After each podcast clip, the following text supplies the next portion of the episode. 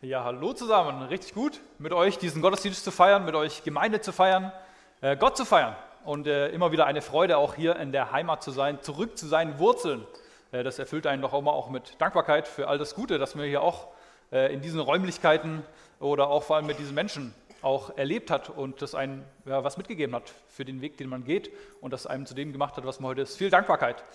Beim letzten Mal habe ich mir überlegt, ob ich überhaupt noch mal hierher komme, weil ich gehört habe, ihr seid nicht ganz dicht. Genau. Aber jetzt mit dem neuen Dach habe ich mich wieder getraut, äh, wieder herzukommen. Genau. Und das hat er uns schon mal gezeigt, dass ein paar Werkzeuge hier auf jeden Fall funktionieren in der Gemeinde und es ein paar fähige Leute gibt, die das Ganze wieder richten können. Genau, und auch viel Gnade, dass der Herr noch die, die, richtigen Ressourcen geschenkt hat zur richtigen Zeit.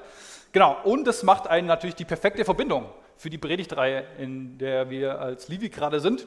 Die Power Tools der Liebe. Dan hat uns gerade nochmal eine Revue passieren lassen, was äh, da ja so los ist die letzten Tage. Ich habe da vor allem diese Fragestellung rausgenommen, wie kann sich Gottes Kraft in unserer Gemeinschaft entfesseln? Und das ist ja eine mega spannende Frage, die hat ja enormes Potenzial, super viel Kraft zur Entfaltung zu bringen, Menschen mit Leidenschaft zu füllen und diese Gemeinschaft mit Feuer. Ich freue mich, Teil von dieser äh, Predigtreihe zu sein. Ich habe äh, die Fragestellung vielleicht noch ein bisschen angepasst für mich heute. Ich habe mir die Frage gestellt, wie kann die Kraft der Liebe sich in unserer Gemeinde entfesseln? Genau, ich habe uns da nochmal ein Bild mitgebracht. Genau, und äh, wollte uns nochmal daran erinnern, an die Vision, die sich ja auch die Liebe gegeben hat. Gemeinsam üben wir Gottes Liebe in der Kirche ein. Gemeinsam üben wir Gottes Liebe in der Kirche ein. Was für eine starke Vision und was für eine starke Fragestellung, die es lohnt, der hinterherzugehen. Ein bisschen weitergeführt heißt ja noch, diese Liebe, die wir einüben, leben wir im Alltag. Ich hoffe, dass nach dieser Predigt und nach diesem Gottesdienst wir alle inspiriert sind, äh, die Gemeinde als einen Ort zu sehen, der super geeignet dafür ist, genau das einzuüben, diese Liebe. Wir werden Gottes wohltuende und aber auch herausfordernde Perspektive entdecken auf Gemeinde. Und ich will das heute tun unter diesem Titel Unansehlich und sehr bedeutend. Bisschen geheimnisvoll, aber im Laufe der Predigt werdet ihr entdecken, dass es sehr naheliegend ist. In dieser Themenreihe haben wir uns ja schon ein äh, bisschen weiter bewegt, vor allem im Korintherbrief. Der Korintherbrief scheint ja zu diesem Thema was zu sagen zu haben und deswegen ähm, hat es sich gelohnt, da nochmal genauer reinzugucken. Auch die anderen Predigen war da mit dabei, ähm, weil diese Situation von den Korinthern da eben das eine ganz gute Grundlage ist, sich in diesen Fragen zu bewegen. Eine ganz wilde Truppe war diese Gemeinde der Korinther. Die haben sich ja, sag ich mal, relativ neu gefunden, eine relativ neu gegründete Gemeinde und super viele Leute, die ganz neu Christ geworden sind. Aus ganz unterschiedlichen Kontexten. Also da waren ganz unterschiedliche Kulturen dabei. In dieser Großstadt als Schmelztiegel der Kulturen, von Gesellschaft, von Wirtschaft, Politik und so weiter, von verschiedenen Religionen. Also sie hatten ganz unterschiedlichen Kontext, die alle in dieser Großstadt in Korinth zusammengekommen sind und dann plötzlich eine ganz neue Gemeinschaft gebildet haben. Und dieser wilde, bunte Haufen mit ganz unterschiedlichen Menschen, die unterschiedlichen sozialen Status hatten, ganz reiche Leute, die sich äh, ja, es richtig geschafft hatten im Leben, aber auch die vielleicht am, am Rande der Gesellschaft waren oder ja, nichts zu beißen hatten. Ähm, oder aus Kulturen kamen, die äh, vielleicht die Barbaren als die Barbaren galten oder die äh, unkultiviert, äh, die überhaupt keine gute Bildung hatten und so weiter. Ganz unterschiedliche Leute und Kulturen. Und eben viele neue Christen die relativ neu ähm, zu Jesus gefunden hatten und die noch sehr geprägt waren von ihrem alten Leben und von ihrem alten Denken, von alten Mustern. Und die schlussweit, schlussweit erst entdecken mussten, was es bedeutet überhaupt als Christ zu leben. Was bedeutet es, Christ zu sein? Und vor allem, was diese ganze Gemeinde verbindet und was es auch so wertvoll macht, äh, da eine Themenreihe auch drüber zu machen, ist diese Frage eben, die sie Korinther bewegt und die auch Paulus bewegt, der den Brief ja schreibt, mit den Fragestellungen, die haben. Wie gestaltet sich denn christliche Gemeinschaft? Wie gelingt denn da ein gutes Miteinander? Wie kann sich Gottes Kraft und seine Liebe in der Gemeinschaft entfalten? Wie kann die Gemeinde diese Kraft und die Liebe widerspiegeln? Und das ist eine spannende Sache. Und ein Bild, das ich uns mitgebracht habe, das Bild, das Paulus hier benutzt, ich denke, das hat uns da was zu sagen. Es ist ein sehr einprägsames Bild, um da eine klare Botschaft zu senden. Alle Christen bilden zusammen einen Körper. Ich habe mal versucht, das euch grafisch noch mitzubringen, äh, damit unserer Fantasie äh, gleich da noch ein bisschen auf, den, auf der, äh, geholfen wird. Genau hier eine anatomische Darstellung des Menschen mit allen Faszinationen. Ist natürlich immer schwierig, das alles auf ein Bild zu packen, aber die Fantasie habt ihr ja jetzt noch. Alle Christen bilden zusammen einen Körper. Das ist das starke Bild, das Paulus uns hier mitbringt. Und ich habe uns auch direkt noch einen Bibeltext dazu mitgebracht. Da heißt es, ja, wir sind alle ein und denselben Gottesgeist hineingetauft, in einen Körper. Ganz gleich, ob wir Juden oder Griechen sind, Sklaven oder Freie, wir haben alle reichlich von der Wirklichkeit des Gottesgeistes zu trinken bekommen. Mega spannende Stelle. Zu diesem bunten Haufen, zu dieser ganz bunten Truppe, dieser völlig verschiedenen Menschen, redet Paulus viel von dem, was sie miteinander verbindet. Was haben sie gemeinsam? Was eint sie? Was hält sie zusammen? Super wichtig, um so eine Gemeinschaft zu formen, sich auf das Gleiche zu besinnen, eine gemeinsame Identität zu finden. Immer wieder auf dieser Reise kommt er dabei auf den Geist Gottes, den Heiligen Geist zu sprechen. Das eint sie, der Heilige Geist eint sie.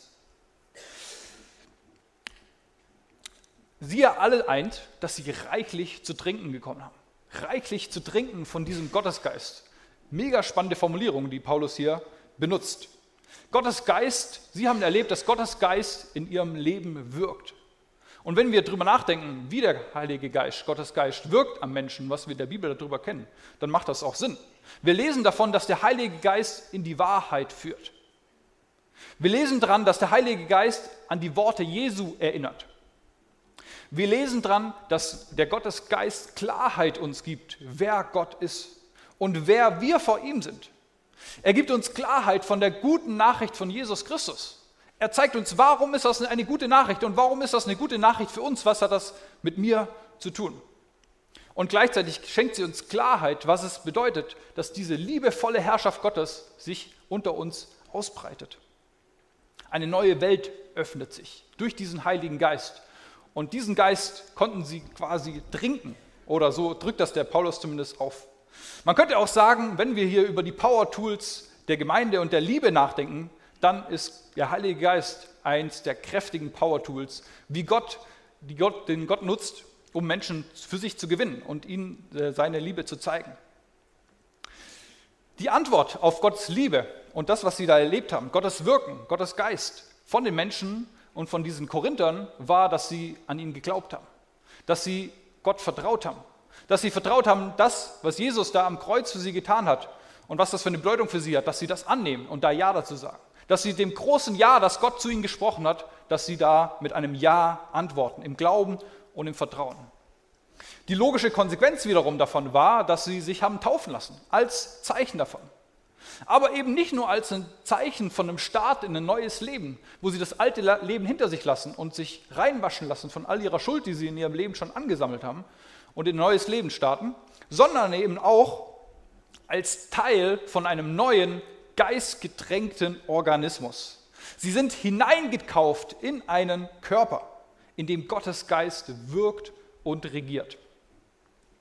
Ein Körper, in dem sie Teil von sind, unabhängig, völlig unabhängig von ihrer Geschichte und ihrer Vergangenheit. Unabhängig von ihrem Status, den sie haben, unabhängig von ihrem Bankkonto und dem, was sie in ihrem Leben schon erlebt haben. Wenn wir weiterlesen, dann äh, entfaltet Paulus hier das Bild vom Körper weiter. Er sagt, als Ganzes bilden wir den Körper, aber jeder Einzelne ist ein Einzelteil davon. Und auf den Punkt gebracht will er damit sagen, wir sind alle im Einzelnen super verschieden und nicht gleichartig, aber bilden zusammengesetzt dann wieder ein großes Ganzes. Jetzt können wir uns natürlich zu Recht fragen, was ist das denn für eine Botschaft, die das an uns sendet? Welche Botschaft haben denn die Korinther darunter verstanden? Es ist ziemlich wahrscheinlich, dass die Korinther sich direkt an eine Geschichte haben erinnern lassen. Genau, damals war das, dass ein Geschichtsschreiber da kursiert hat, der Titus Livius, und der hat eine äh, eben lyrisch sehr bekannte äh, Fabel quasi erzählt und das lyrisch aufgearbeitet. In dieser, in dieser Fabel geht es darum, dass alle Körperteile verbünden sich gegen den Magen. Der Magen ist der Feind des Körpers. Sie sagen, Magen, du genießt hier faul die ganze Nahrung, während wir uns alles hart erarbeitet haben. Was für ein Lump? Alle anderen arbeiten hart und der Magen, der genießt sein Leben. Und Kommt uns nicht das irgendwie bekannt vor? Können wir uns nicht irgendwie auch damit identifizieren? Mit, äh, klingelt da nicht unser Gerechtigkeitsempfinden? Pocht da nicht unser Herz in unserer Brust? Fühlen wir uns nicht selbst so oft unentbehrlich und sehen ganz schnell Leute, die weniger machen als wir, weniger wichtig sind, von denen wir denken, die sollten ganz dringend ersetzt werden oder entfernt werden. Ich äh, nehme an, je nachdem, in welchem Arbeitsplatz ihr seid, fallen uns sehr schnell Menschen ein, wo wir denken, die sind an der falschen Position oder die haben die falsche Rolle. Also es ging den Körperteilen in dieser Fabel auf jeden Fall auch so. Und der Magen war der Feind. Ganz kurz gesagt ist die Moral von dieser Geschichte, wo der Magen sich dann natürlich auch wehrt und da auch was dazu zu sagen hat, er sagt, man sollte dem Magen sein Vergnügen gönnen, denn er trägt ja durch die Aufbereitung der Nahrung erst entscheidend dazu da, dass alle Organe mit Nährstoffen versorgt werden. Ebenso kann es ja für den Fuß ein Vergnügen sein, zum Apfelbaum zu gehen, den Auge den Apfel zu sehen und der Hand den Apfel zu pflücken, der Mund den Apfel zu kauen und schlussendlich trägt jedes Glied mit seiner besonderen Gabe zum Nutzen aller Glieder bei und hat davon ja selbst auch einen Nutzen. Das ist so ein bisschen die Moral der Geschichte. Und eben, ich gehe davon aus, dass bei den Korinthern da direkt dieser Vergleich geklingelt hat, dass äh, Paulus da eine Sprache gesprochen hat, äh, mit der sie direkt was anfangen konnten. Wenn Paulus seine Gedanken weiterführt in diesem, äh, in diesem Kapitel, dann zeigt er, dass er in diesem, in diesem Bild zeigt er, dass man von zwei Seiten sozusagen vom Pferd fliegen kann. Er sagt einmal, wenn, wenn der Fuß sagen würde, ich gehöre nicht zum Körper, weil ich keine Hand bin. Ich gehöre nicht zum Körper, weil ich keine Hand bin, sagt der Fuß. Eine Aussage, die man ja quasi der Fuß über sich selbst sagt. Und eine Aussage, die er ja quasi im Vergleich zu jemand anderem trifft. Man ist verschieden, man ist anders und das erkennt der Fuß. Und die Schlussfolgerung, die der Fuß trifft, ich gehöre nicht dazu, weil ich bin ja keine Hand, ist, ja, ich gehöre nicht dazu. Was könnte hinter dieser Aussage stecken? Ich habe da jetzt mal verschiedene Thesen, was sich so ein Fuß dabei denken könnte. Eine Aussage könnte Neid sein. Dass man eben auf dem Platz, wo man ist, ein anderes Glied, also den Platz, den ein anderes Glied hat, man neidisch da drauf guckt und mit seinem eigenen Platz vielleicht unzufrieden ist ich möchte lieber da sein oder ich möchte lieber das machen. Und warum macht der das eigentlich? Ich mache das doch eigentlich viel besser. Eine andere Motivation könnte Bequemlichkeit sein. Hey, meine Rolle, mein Platz gefällt mir nicht, meine Rolle ist zu anstrengend, ah, ich will aber gar kein Fuß sein, ich finde Hand so viel schöner, da wird man nicht die ganze Zeit so dreckig, so man kann irgendwie noch was praktisch machen und äh, ist quasi nicht zum Fußabtreter oder wie auch immer. So, die Bequemlichkeit. Oder eine andere These könnte auch sein, eine falsche Selbstwahrnehmung. Dass der Fuß gar nicht seinen eigenen Wert erkannt. Er, er schaut nur auf die Hand und sieht, was die Hand alles kann und was sie beiträgt und denkt ja, was kann ich denn überhaupt? Was ist denn mein Wert? Den erkenne ich nicht. Und die Notwendigkeit, die in meiner Rolle steckt. Also Neid, Bequemlichkeit, falsche Selbstwahrnehmung. Dadurch haben, hat der Fuß quasi das Gefühl, nicht zum Körper dazugehören. Er meint, er steht abseits, er gehört nicht dazu. Und auch da finden wir, wenn solche Gefühle im Spiel sind, finden wir uns oft in einer kritischen Distanz gegenüber. Wir nehmen eine kritische Haltung an. Wir wissen, wie der Hase läuft und können das alles gut einschätzen, aber wir fühlen uns nicht mehr als Teil des Systems, sondern wir, identif wir identifizieren uns nicht mehr damit, sondern sagen, ja, ähm, ja, das läuft alles nicht so gut, aber ich bin ja auch nicht mehr Teil davon. So, die anderen sind ja die, die die Fehler machen und ich würde das ja ganz anders machen und so weiter. Schlussendlich führt es dazu, dass kein Segen sich entfalten kann. Und das ist natürlich mega schade. Ähm, man kann aber auch von der anderen Seite vom Pferd fallen, so wie ich Paulus hier verstehe. In dem nächsten Text, den ich mitgebracht habe, sagt er, das Auge kann nicht zur Hand sagen, ich brauche dich nicht. Das Auge kann nicht zur Hand sagen, ich brauche dich nicht. Der Kopf wiederum kann nicht zu den Füßen sagen, ich brauche euch nicht. Im Gegenteil, gerade die schwächer scheinenden Glieder des Leibes sind unentbehrlich. Also von der anderen Seite vom Pferd fällt man, wenn man, wenn man aus seiner eigenen Perspektive das den anderen Gliedern zusagt, ich brauche euch nicht, was können wir denn euch schon brauchen?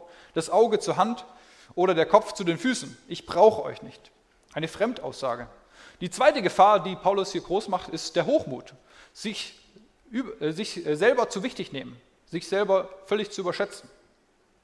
Gerade Menschen, die irgendwie meinen, sie hätten eine große Gabe, laufen Gefahr dazu denken, dass sie andere Gläubige vielleicht nicht nötig haben. oder dass sie noch nicht so weit sind, dass sie nicht so krasse Sachen machen und so weiter. Oft äh, geschieht es auch gar nicht so irgendwie so, dass man sich bewusst dafür entscheidet, sondern das ist irgendwas, was sich so unterbewusst auch einschleicht. Durch die große Gabe kann der Betreffende sich über andere erhaben fühlen. Nur er weiß etwas, nur er kann es richtig sagen und nur er hat es richtig verstanden. Es kann aber auch sein, dass andere Glieder in der Versammlung, weil sie eben bequem sind und sich gerne ein bisschen zurücknehmen, ihm gerne diesen Platz geben, weil er muss es ja dann schlussendlich auch machen und diesen Platz ihm gerne geben. Den Bequemen überlassen es gerne anderen und den anderen gefällt es, dass es ihnen diese würdevolle Position angetragen wird. Das Problem ist, dass beide Seiten, also von beide Seiten, wo man vom Pferd fallen kann, stehen dem entgegen, was die starke Realität ist, in die Gott uns stellt. Beides geht dem Ziel entgegen. Das Ziel und das, die Realität, die Gott uns, äh, in die uns stellt, ist, dass jeder Einzelne ist unterschiedlich und nicht gleichartig. Aber gerade in der Verschiedenartigkeit findet sich der wertvolle Beitrag zum Ganzen. Gerade durch deine Verschiedenartigkeit bist du ein wichtiger Teil von diesem neuen, geistdurchtränkten Organismus. Paulus formuliert es auch so, der sagt, Gott hat jeden einzelnen von ihnen an die Stelle platziert, wo und wie er es wollte. Gott ist es, der zusammenstellte. Also können wir gar nicht den anderen beschuldigen und wir können auch gar nicht uns selbst beschuldigen, welche Gaben jetzt Gott gegeben hat und was er Leuten für Rolle gegeben hat, sondern Gott hat das entschieden, welch, wer welche Rolle kriegt und an welche Stelle er platziert. Und er macht das in seiner Güte, in seiner Weisheit, in seiner Kreativität. Gott zeigt auch hier in dem Leib Christi, in der Gemeinde, seine Schöpferqualitäten. Dass er eben viel besser weiß und es viel besser einschätzen kann, an welcher Stelle wir Segen bringen und ähm, zum großen Ganzen beitragen können und welchen, welche Stelle wir annehmen können. Gott verteilt jeweils die Begabungen, wie er will, sagt Paulus auch. Gott formt etwas Großes Ganzes, das genial aufeinander abgestimmt ist. Und wenn wir uns zurückerinnern an dieses Bild von diesem menschlichen Körper und kurz darüber nachdenken, wie dieser Körper funktioniert, dann sprengt das doch jeglichen, jegliche Vorstellung. So, wir selber könnten sowas nie irgendwie entwerfen und konstruieren, in welchen Zusammenhängen Gott das alles gestellt hat. Und das ist also, sich über den menschlichen Körper Gedanken zu machen, äh, füllt mich immer mit viel Ehrfurcht und Dankbarkeit und äh, bringt mich dazu, Gott zu preisen. Und das genau das Gleiche, den, den gleichen Gedanken können wir eben auch auf die Gemeinde übertragen. So viele Menschen, die hier zusammengeführt werden, die so unterschiedlich und verschiedenartig sind, so ein komplexes System, aber Gott, der in seiner Weisheit und seiner Kreativität uns so auf diese Art und Weise zusammenstellt, dass was Wunderschönes, Großes, Ganzes, Lebendiges, Geistdurchtränktes entsteht. Und auch das darf uns den Atem rauben, darf uns dankbar machen und Gott zum Lobpreisen bringen. Schwächer scheinende Klieger sind unentbehrlich, sagt er auch. Schwächer scheinen, weil sie nicht so sicher sichtbar sind und weil sie vielleicht nicht so ansehlich sind. Der Dan hat da gerade schon gut eingeleitet. Ich habe das auch nochmal mit einem äh, Bild untermalt, das ich euch dazu mitgebracht habe und das es vielleicht auf den Punkt bringt. Genau. Äh, ah, Genau, da kommen natürlich die Vorzüge dieser LED-Wand nochmal viel besser zum Ausdruck. Es, es, gibt so eine gewisse Nahbarkeit. Genau, also die haben natürlich, äh, hier, der hat natürlich gerade schon einen großen Applaus gekriegt, aber es ist natürlich in der Realität des Lebens oft was, was man ja eher versteckt. Selbst der Dan, der das bekannt hat, ne, versteckt es doch lieber unter seinem Hemd und zeigt es eben nicht auf der Bühne oder auf der LED-Wand. Diese Unansehnlichkeit, die man eben, eben nicht unbedingt auf der Bühne zeigen muss. Lieber kaschiert, lieber etwas versteckt. Und doch, in dieser Unansehnlichkeit versteckt sich das ganz unscheinbar und was Verhülltes, was super faszinierend aus. In diesem Bauch, wenn man die innere Perspektive einnimmt, versteckt sich das sogenannte Bauchgehirn. Hat irgendjemand davon schon mal gehört? Wer weiß, was ein Bauchgehirn ist? Ja, ein paar einzelne Fachkräfte hier am Start. Genau. Ähm, das Bauchgehirn ist was super Faszinierendes. Und zwar hinter der Darmwand, also zwischen Darm und dem Muskelgewebe, was da durch ist, ein super komplexes Nervengeflecht. Äh, etwa 100 Millionen Nervenzellen verstecken sich in diesem Bauchraum, in diesem Bauchgehirn. Und das sind ungefähr so viele, wie ein Hundegehirn hat. Also dein Bauch ist genauso intelligent wie ein Hunde. Und da sagte man ja, äh, die sind äh, genau auch relativ schlau. Es zeigen zumindest die, auch die gleichen Instinkte vielleicht und so weiter. Dieses Bauchgehirn, man ahnt das nicht hinter diesem unansehnlichen Ding, das da ist, dass da sowas Entscheidendes drin ist. Weil dieser, dieses Bauchgehirn ist so essentiell für unseren Organismus. Dieses Bauchgehirn regelt eben alles, was rund um Verdauung zu tun hat. Es regelt die Darmbewegung, die Nahrungszersetzung, die Entleerung und so weiter. Und schlussendlich mit diesem Bauchgehirn äh, ist es ja so, dass man sich ja, wenn du im Verdauungsprozess bist, hast du dich ja wahrscheinlich noch nie bewusst dafür entschieden, ah, diesen Apfel, den verdaue ich jetzt. Oder ah, jetzt kommt erst das Steak, das ich verdaue und nachher erst das Gemüse. Genau, das verläuft ja alles quasi automatisch, ohne dass wir uns da einen Gedanken äh, drüber machen.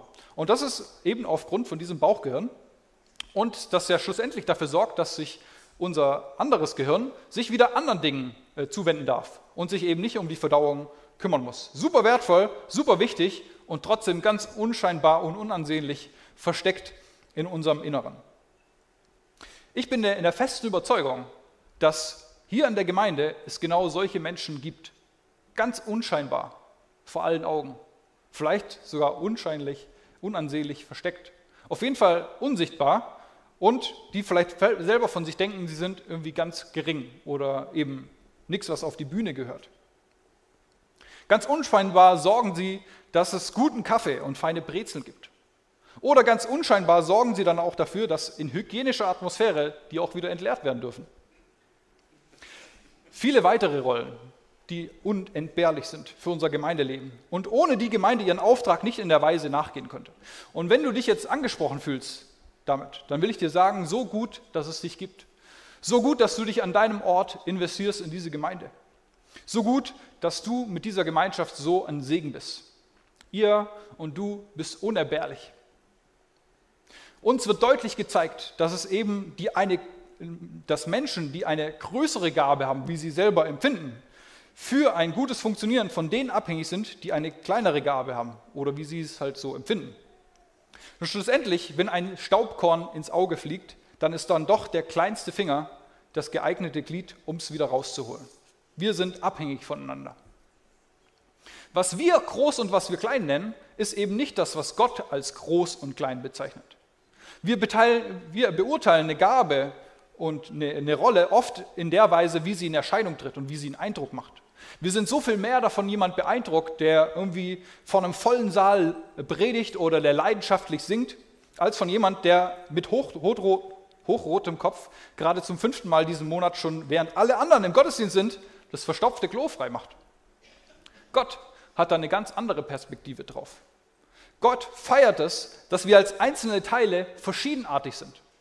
Und er spricht uns gleichzeitig zu, dass wir alle einen gleichwertigen Teil am Ganzen haben. Verschiedenartig, gleichwertig. Das ist Gottes Agenda und Gottes Blick auf Gemeinde und auf die einzelnen Glieder. Und Gott lädt uns ein, uns auf diese Perspektive einzulassen, sie mit unserem ganzen Herzen einzuüben und im Blick auf uns selbst, aber vor allem im Blick auf alle anderen, alle Einzelnen der Gemeinschaft. Und das schafft Liebe zueinander. Diese Perspektive schafft Liebe zueinander und entfaltet sich als Power-Tool. Uns wird klar, dass Gott eben nicht die Aufgabe und die Begabung als das Wichtigste ist, sondern Gott liebt die Treue. Die Treue hat Gott im Blick. Für Gott ist eins wichtig, nämlich dass wir treu den Auftrag ausführen, den er uns gibt. Er belohnt nicht nach der Größe der Gabe oder nach der Aufgabe, sondern nach der Treue, mit der sie ausgeübt wird. Jesus erzählt das auch an, ganz anschaulich in diesem Gleichnis der anvertrauten Talente, wo er verschiedenen Menschen werden verschiedene, äh, wird Geld anvertraut und sie werden danach beurteilt, wie sie diese Talente, dieses Geld in der Abwesenheit von dem Hausherrn nutzen. Es gibt, die einen, es gibt den einen, der es vergräbt und der es versteckt und der es nicht zur Entfaltung bringt. Und es gibt die anderen zwei, die das gut investieren, die es verdoppeln und es einsetzen, das, was der Herr ihnen gegeben hat. Und zu den zwei anderen, die es gut investiert haben, sagt er am Schluss, sehr gut, erwiderte der Herr.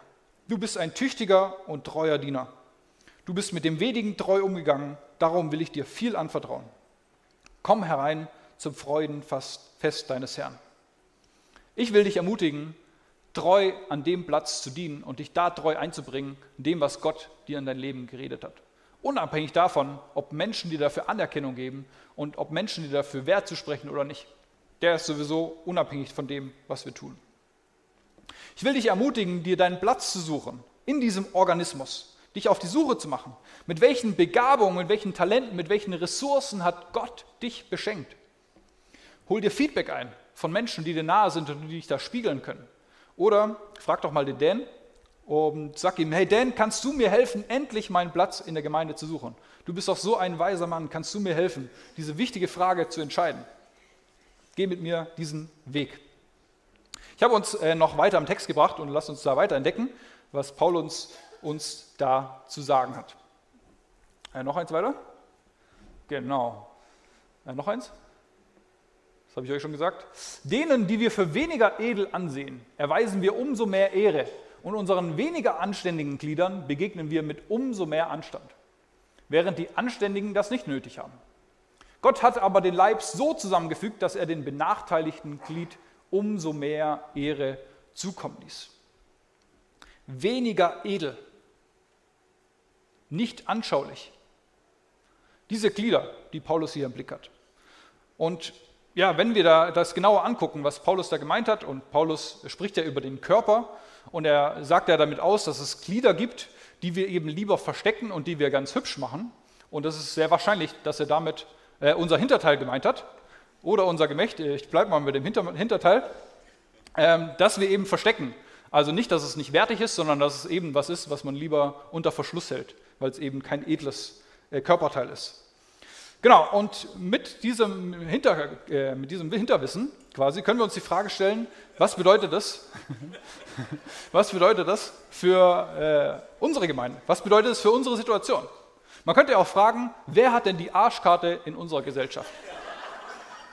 Das ist die, Paulus, die Frage, die Paulus uns hier stellt. Wer hat die Arschkarte in unserer Gesellschaft? Wenn wir an unsere Gesellschaft denken, dann sehen wir, dass die wesentlichen Maßstäbe, die unsere Gesellschaft bestimmen, was kannst du? Was kannst du, was kannst du beitragen zu dieser Gesellschaft? Was hast du für Talente? Was hast du für Begabungen? Hast du überhaupt welche? Kannst du die präsentieren? Ein anderer Maßstab ist, was leisten wir? Haben wir was beitragen für die Gesellschaft? Wie viel leisten wir an unserem Arbeitsplatz? Wie viel Zeit verbringen wir? Wie viele Überstunden machen wir? Wie viel steigern wir das Bruttosozialprodukt oder was auch immer man da sagen könnte? Was leisten wir? Können wir uns was erarbeiten? Können wir äh, was beitragen? Und der dritte Maßstab, den ich so spüre, ist das, hey, was haben wir? Du bist, was du hast. Oder genau, wenn du viel hast, dann bedeutest du was. Also können, leisten, haben, das sind Maßstäbe, die unsere Gesellschaft bestimmen. Und die vor allem bestimmen, wie wir in der Gesellschaft gesehen werden, von unseren Freunden, von Fremden, die wir begegnen, an unserem Arbeitsplatz, mit Menschen, die wir zu tun haben. Und das ist auch das, was uns prägt. Und auch selbst als Christen können wir uns nicht davor scheuen, dass das Gedanken sind, die uns prägen und mit der wir auf andere Menschen gucken. Wenn wir zurück auf die Frage kommen, wer dann eben jetzt da nicht reinpasst, dann sind das, glaube ich, vor allem Leute, die aus diesem System fallen.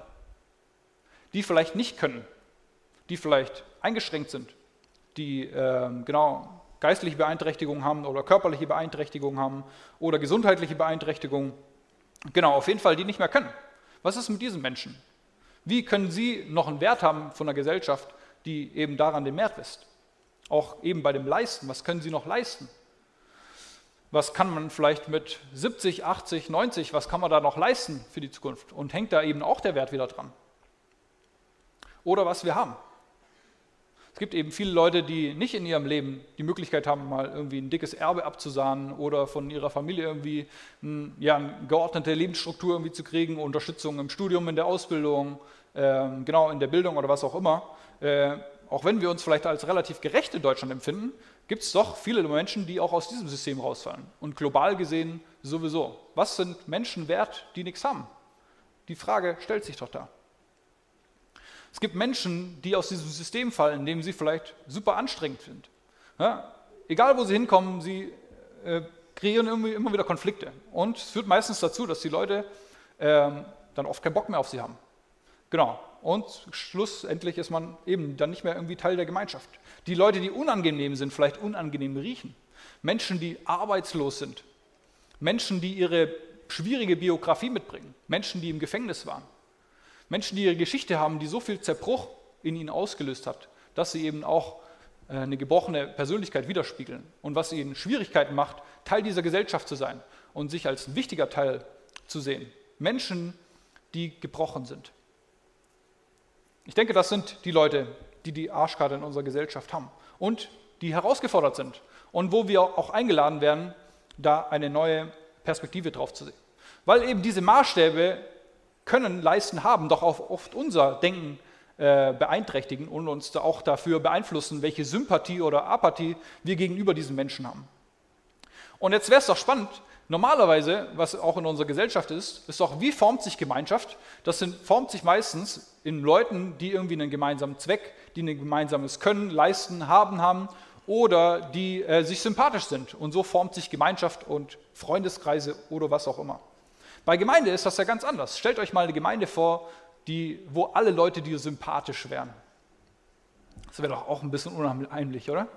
Also ein bisschen, bisschen äh, reizen muss es ja irgendwie dann doch immer.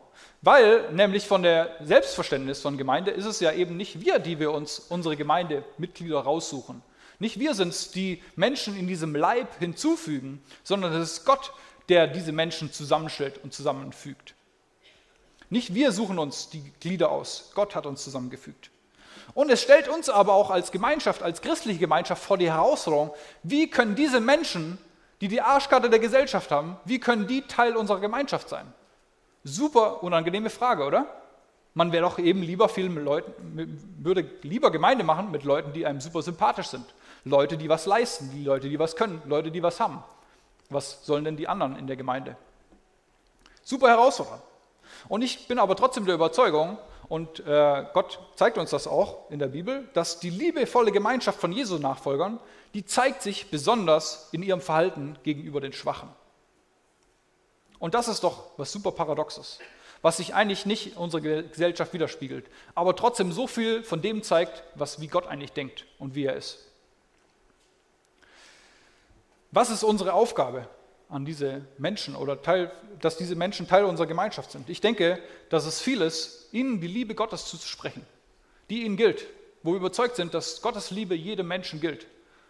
Aber das ist überhaupt nicht das, die Botschaft, die bei ihnen von der Gesellschaft ankommt. Menschen die Liebe Gottes zuzusprechen, ihren Wert zuzusprechen, unabhängig von dem, was sie leisten, was sie können und was sie haben. Ich denke, da liegt ein großer Auftrag davon.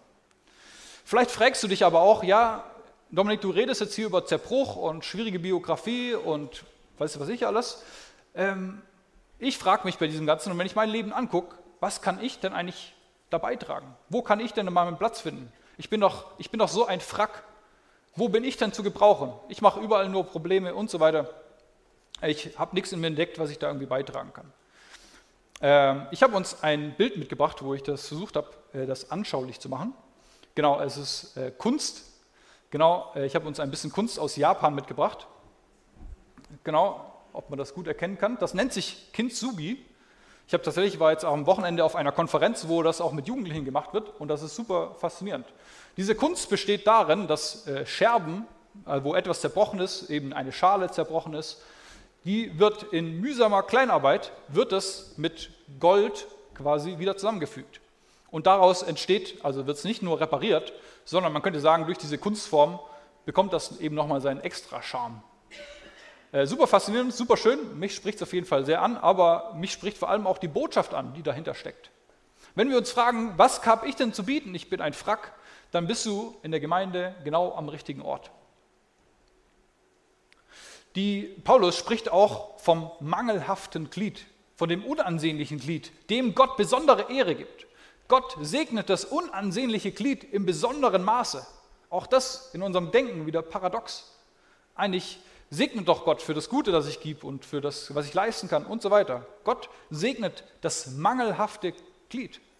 Das Glied, das auch selber spürt, hey, ich fühle mich so unfertig, ich fühle mich so gebrochen und so weiter. Und gibt diesem, und eben da sagt er, mehr Ehre.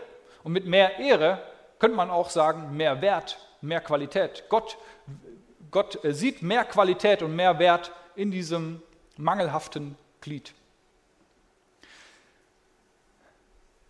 Ich denke, das zeigt uns was ganz Wertvolles und was Wundervolles an Gott, nämlich was Gott aus Zerbruch, Zerbruch macht, was Gott aus unserer Schwachheit macht.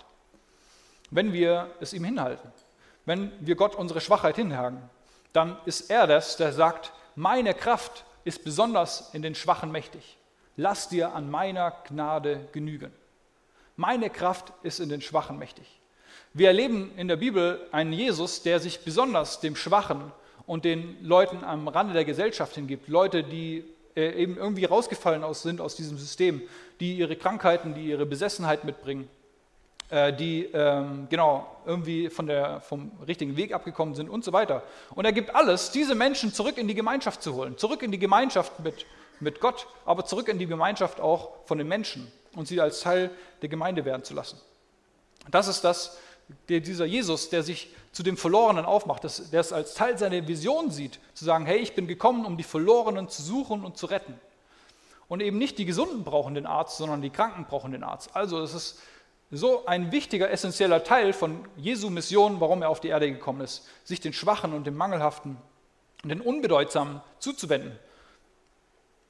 Und eben diese Scherbe, dieser Scherbenhaufen, diese Schale bringt das vielleicht zum Ausdruck, weil nämlich Gottes Kraft und seine Herrlichkeit sich besonders da zum Ausdruck kommt, wo sich er sich diesen Menschen annimmt. Und ähm, ja, und auch ich muss sagen, wenn ich in Gemeinde bin ich ja auch selber unterwegs, und das ist eine Sache, die mich am meisten fasziniert. Was passiert, wenn Menschen in ihre Schwachheit Gott reinlassen, in ihre Unfertigkeit, in denen, wo sie nach Orientierung ringen oder wo sie mit Sünde zu kämpfen haben, mit Abhängigkeiten und so weiter. Wenn Gott da reinkommt, dann ist das eins was der schönsten Dinge, die man in der Gemeinde erleben kann, was Gott aus solchen Sachen macht. Besonders im Schwachen, besonders im Zerbrochenen kommt nämlich das Evangelium zum Glänzen, dass eben doch Hoffnung da ist und dass eben doch das nicht das letzte Wort ist, das man hat. Und auf die Gemeinde zu sehen, stellt euch eine Gemeinde vor, wo das keinen Platz hätte. Es wäre, da würde so richtig was verloren gehen. Ich würde sagen, Schwachheit und schwache Menschen in der Gemeinde zu haben, ist ein Qualitätsmerkmal. Es ist ein Qualitätsmerkmal, diese Menschen Teil als der Gemeinde zu haben. Denn diese Menschen weisen umso deutlicher und umso herrlicher und umso leuchtender auf die Kraft Gottes hin. Diese Menschen, diese schwachen Glieder sind ein Qualitätsmerkmal der Gemeinde. Das nehmen wir uns mit. Was habe ich zu bieten? Was habe ich zu bieten in meinem Zerbruch? Stell dich mal vor, in den, dein, dein Zerbruch und deine Verletzung und deine Geschichte, deine Biografie in den Händen von einem großen, von einem mächtigen, von einem liebenden Gott. Und ich will dich einladen, mit dem nächsten Bild äh, da deinen Platz neu zu finden. Ich habe das nochmal in anderer Form, die Kunstform gemacht. Genau, das wird vielleicht ein bisschen menschlicher, ein bisschen gliedervoller. Äh, als Teil von einem neu zusammengefügten Körper, neuem zusammengefügten Leben, deinen Platz in Gemeinde zu finden und damit Gott die Ehre zu geben und ihn zu preisen. Wenn wir im Text weiterlesen, dann ähm, kommen wir ein bisschen äh, auch einen Eindruck davon, was dann eigentlich das Ziel von dem Ganzen ist. In dem nächsten Text, wenn ich den kriegen könnte, genau wird das sichtbar. Da sagt er, es darf nämlich im Körper nichts zu einer Spaltung kommen. Vielmehr soll es das gemeinsame Anliegen der Teile sein, füreinander zu sorgen. Wenn ein Teil des Körpers leidet, leiden alle anderen mit. Und wenn ein Teil geehrt wird, ist das auch für alle anderen ein Anlass zur Freude. Das Ziel ist es, keine Spaltung. Die Einheit ist das Ziel. Die Einheit. Und eben wo Paulus schon vorher sagt, was die Leute alles miteinander verbindet, ist es auch eben dieses Mindset zu haben, Gottes Perspektive auf die Gemeinde und wie wir alle eine Gemeinschaft bilden, eben essentiell äh, unsere Einheit als Gemeinde zu begreifen, wo wir einander beitragen könnten. Aber was er auch sagt, ist eben, dass wir Verantwortung füreinander haben. Vielmehr soll es das gemeinsame Anliegen aller Teile sein, füreinander zu sorgen. Und jetzt ist die Frage, wie können wir das praktisch in unseren Alltag integrieren? Wie können wir das praktisch leben? Ich habe da verschiedene Ideen. Einerseits habe ich ja euch schon ermutigt, euren Platz in Gemeinde zu finden. Ähm, aus meiner eigenen Geschichte habe ich die Erfahrung gemacht, dass es mir mega wertvoll für mich war, dass auch andere Menschen mir geholfen haben, diesen Platz zu finden, wo andere Leute mir das gespiegelt haben. Hey Dominik, hey, wäre das nicht mal was, dass du hier bei den Kindern mal hilfst? Probier das doch mal aus und so weiter. Ich sehe immer, du spielst immer mit den Kindern, probier das doch mal aus. Also gut, gesagt, getan, habe ich hier, weiß ich wie viele Jahre, fünf Jahre oder so, äh, die kleine Krabbelgruppe gemacht und habe da so eine Freude dran gehabt. Und ähm, ich denke, dass Gott irgendwie das auch genutzt hat, um den Kindern irgendwie ein Segen zu sein. Mir hat es auf jeden Fall mega geholfen, meinen Platz zu finden und auch Verantwortung für mein Leben äh, zu übernehmen. Also lasst uns einander helfen, unseren Platz zu finden, wo wir irgendwie gute Ideen haben, wo jemand gut hinpasst, weil wir ihn vielleicht auch schon ein bisschen besser kennen und so weiter. Ähm, da entfaltet sich die Schwarmintelligenz. Also lasst uns einander helfen. Lasst uns den jungen Menschen helfen, die in die Gemeinde reinwachsen, ihren Platz zu finden, aber auch neue Leute, die neu Teil dieser Gemeinschaft werden. Verantwortung füreinander zu nehmen, heißt aber auch, aufeinander zu achten. Genau, einander wahrzunehmen. Genauso wie das in einem Organismus ist, wo wenn ja ein Teil des Organismus irgendwie nicht gut geht, man irgendwie krank ist und so weiter, dann hat das oft Einfluss auf den ganzen Körper. Schon allein das ist eine Motivation für uns, auf den ganzen Körper und die einzelnen Glieder zu achten. Zu gucken, wo können wir einander gut tun, wo können wir einander wertschätzen, wo können wir einander äh, dienen, wo können wir einander Balsam füreinander sein oder was, was auch immer. Auf jeden Fall etwas Gutes tun. Aber auch zu gucken, hey, wo ähm, sehen wir vielleicht auch irgendwie Gefahren, wo, wo sehen wir, dass irgendwie sich Verletzung anbahnt oder irgendwas, was dem Organismus oder diesem einzelnen Teil nicht gut geht. Und auch da füreinander zu sorgen einander im Blick haben. Auch da zeigt sich die Liebe füreinander, dass wir einander im Blick haben als großes Ganzes. Und schlussendlich eben auch die Wertschätzung, die ich denke, da einen großen Teil dazu hat. Füreinander Verantwortung zu übernehmen, ist einander wertzuschätzen. Wertzuschätzen für, dass Menschen an ihrem Platz sind und da treu dienen, da auch nah am Blick zu haben und äh, das groß zu machen. Und eben nicht diese Menschen immer groß zu machen, die irgendwie in unseren Augen eine bedeutende Rolle haben, sondern da aus Gottes Perspektive zu denken und einander auch so wertzuschätzen und miteinander unterwegs zu sein. Ich denke, das ist die Verantwortung, die wir füreinander haben. Ich habe uns zum Abschluss, um das irgendwie nochmal ganz zu bündeln, habe ich uns einen Schmetterling mitgebracht. Genau, ich habe da auch versucht, das irgendwie grafisch nochmal darzustellen könnte man sich fragen, was hat das Ganze mit einem Schmetterling zu tun? Berechtigte Frage. Ich habe uns als ähm, Idee den Butterfly-Effekt mitgebracht. Hat hier schon jemand vom Butterfly-Effekt gehört? Ja, es gibt auch einen Film, glaube ich, dazu, der, glaube ich, in meiner Erinnerung vor zehn Jahren auf jeden Fall sehr gut war. Auf jeden Fall, der Butterfly-Effekt sagt, dass schon ein Flügelschlag eines Schmetterlings reicht, um irgendwo, also ein Flügelschlag von einem Schmetterling in Deutschland reicht, um ein Tornado in Amerika zu erzeugen.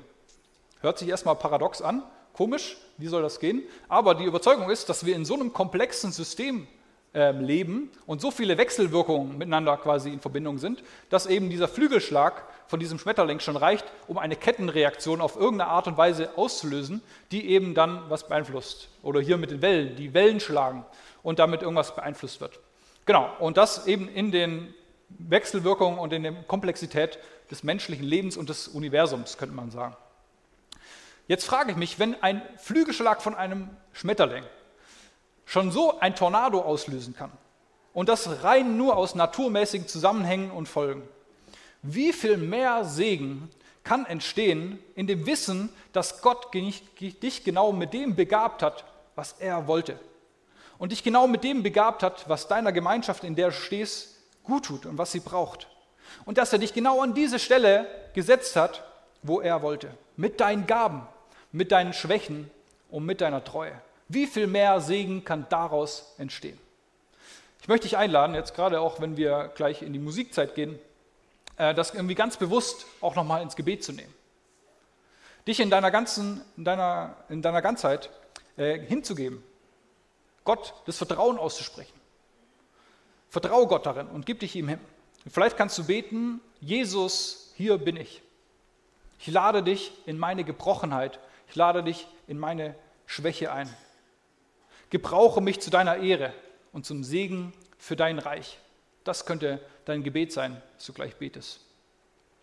Ich möchte dich da einladen, ja auch Gottes Perspektive auf dich selbst anzunehmen, mit dem, dass Gott dich sieht, dass Gott der ist, der dir Werte und Liebe zuspricht, und der dir sagt, dass du am richtigen Ort bist und dass du gut so ist, wie du bist.